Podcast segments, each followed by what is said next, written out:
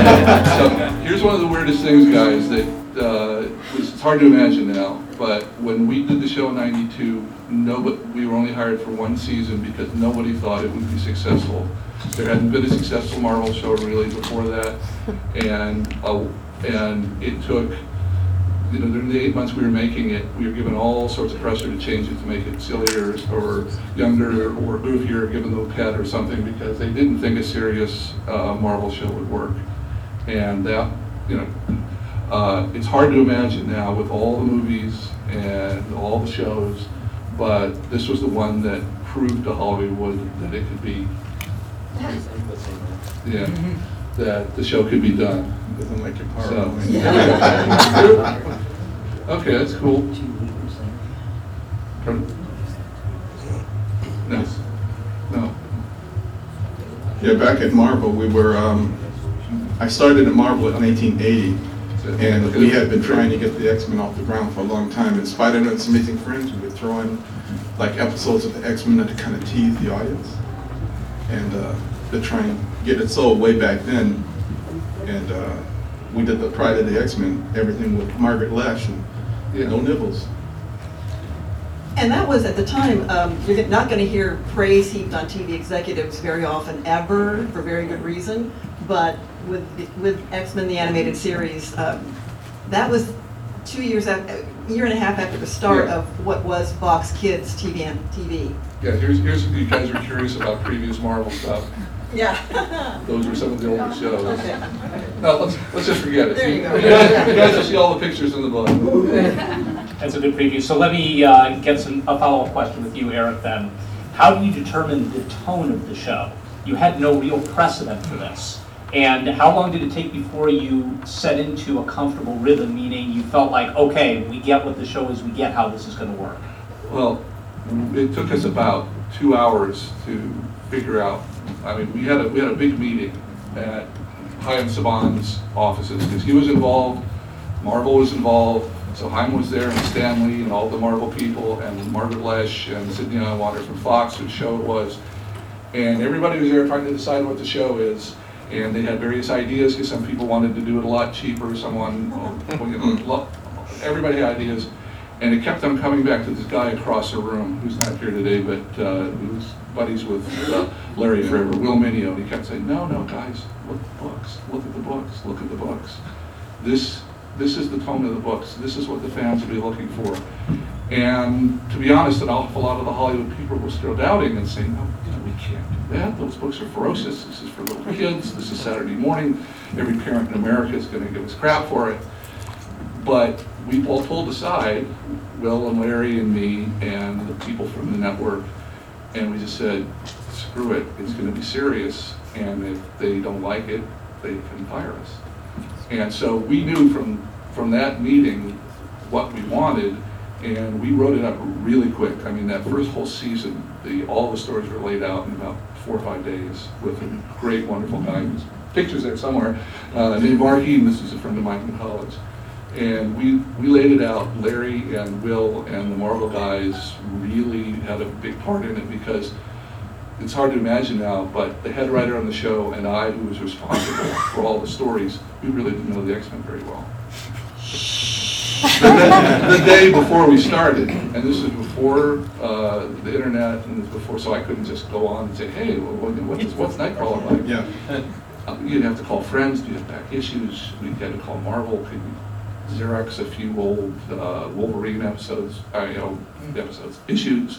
Uh, And so I this could- was when Marvel was based in New York, and you, and we were here in Los Angeles, and for them to do that, they had to send an intern into their vaults, bring them out, photocopy in black and white, put them in an envelope, and mail them to you. I mean, time was being chewed up by these kinds of back and forths. So, but but to to answer his question, there were about six of us in the center of this that just knew from the beginning. The lady who, who did, who made it happen, Margaret Loesch at Fox, her assistant Sidney Iwanter, who ran us for the network, and Larry and I, and Will and Mark, and we just decided, we'll, we'll keep to this. And it took about eight months till we really saw an episode back.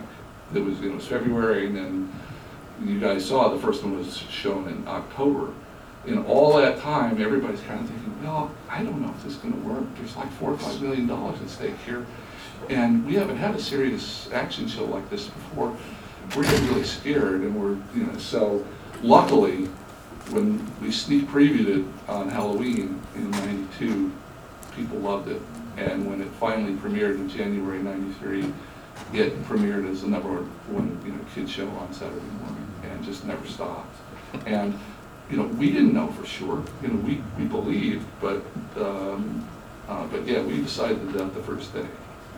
Larry, can you speak to the artistic influences? When you do a show like this, obviously you're adapting from the comic style, you can't do it literally. What were the animated shows that you looked at that you said, we want to be like this? In terms of the, the look of the show, basically, my, Will Meugniot and myself, we're all fanboys. I mean, we grew up high school and, and we knew the books quite well. Um, in terms of the look of the book, the look of the show, I mean, we both felt we just wanted to, there's a reason why the books were successful, and so it's, and with our experience, we had like, before the X-Men, we had like twenty, maybe about fifteen years of experience of working on other shows. And when we got the chance to do the X-Men, we took, we brought that expertise in how to take the costumes and maybe now simplify it a little bit because you got hundreds of people that have to draw the characters every day.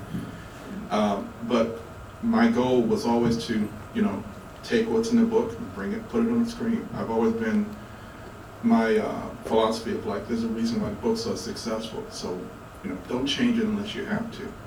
And so, that's why a lot of the, the, the characters in the shows look exactly like what's in the book, because that was my, that was my philosophy, and that's one thing I did. I would, um, I had a crew of people who were working for me, who were all, again, we're all fanboys, and we were bringing our X-Men collections, put it on the table. You know, we, we had Xerox machines, we were making copies of stuff constantly and stuff. And we were trying to be as faithful as we could. I mean, even in the show, some of the shows, if it was possible, we would take certain panels from the books and put them into the show, so like classic poses and stuff, so that you, you saw a little taste of what was going on in the shows. Now, one of the other things that was kind of fun to do was that some, you know, like Eric was saying, some of the writers didn't know all the X-Men. And there was, there's an episode, I think, Slave Island. Slave Island, so, you know. where they had, it was, in the script it was like mutant one, two, three, four. And so I told the guys, hey, look for, make that one Blob, make this one Mystique, make this one Sunfire, make, so we took those same names and just made them into the characters that they were from the books, instead of making up brand new characters. So that I knew that if, if, uh, fans like yourselves, if you saw the show, it would be like, oh, look at that, you know, you see a little Easter egg here and there. But if you were just a regular person watching the show, it wouldn't mean anything to you because it's just an island full of mutants, so you, it didn't mean anything to you.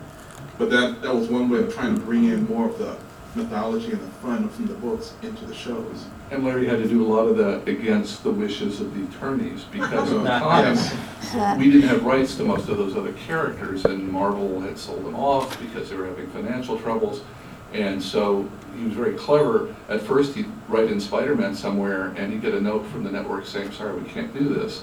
And so then, a month later, he'd write in, "A a mutant's wrist uh, shoots a web." And he wouldn't call it- he wouldn't- wouldn't call it Spider-Man. Yeah. And they didn't know the look, so probably three fourths of those carrot, those wonderful Easter eggs you see in the show are his subterfuges. Yeah. Kind of stuck in and I decided I don't want to ask permission. I just, I just did it, adding stuff in. And it, it, it worked because it, you know, I think the kid, you guys liked all that stuff. You know, so those things in there. And, you know, when they, when these guys created the character Morph, which was originally Changeling, um, a shapeshifter is like perfect for cameos, you know, having them shift into Deadpool once in a while with some other characters.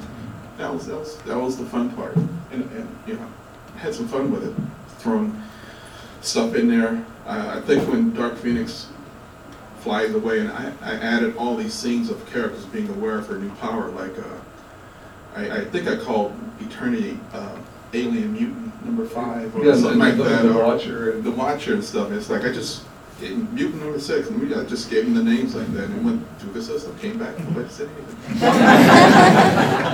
I- I'm curious about two things, two follow-up questions. One is, so Morph is an original character. What was the space that you felt needed Thank you for be listening to this on the show preview, taken from an episode of Extra Stuff, Extra Spoils, which is our cast Patreon exclusive podcast. You can listen to the rest of the episode and more by going to our Patreon page at patreon.com slash who what where's why. Make a pledge and help defray the cost of producing all the content that is available on whowhatwhere'swhy.com. Your support is always appreciated.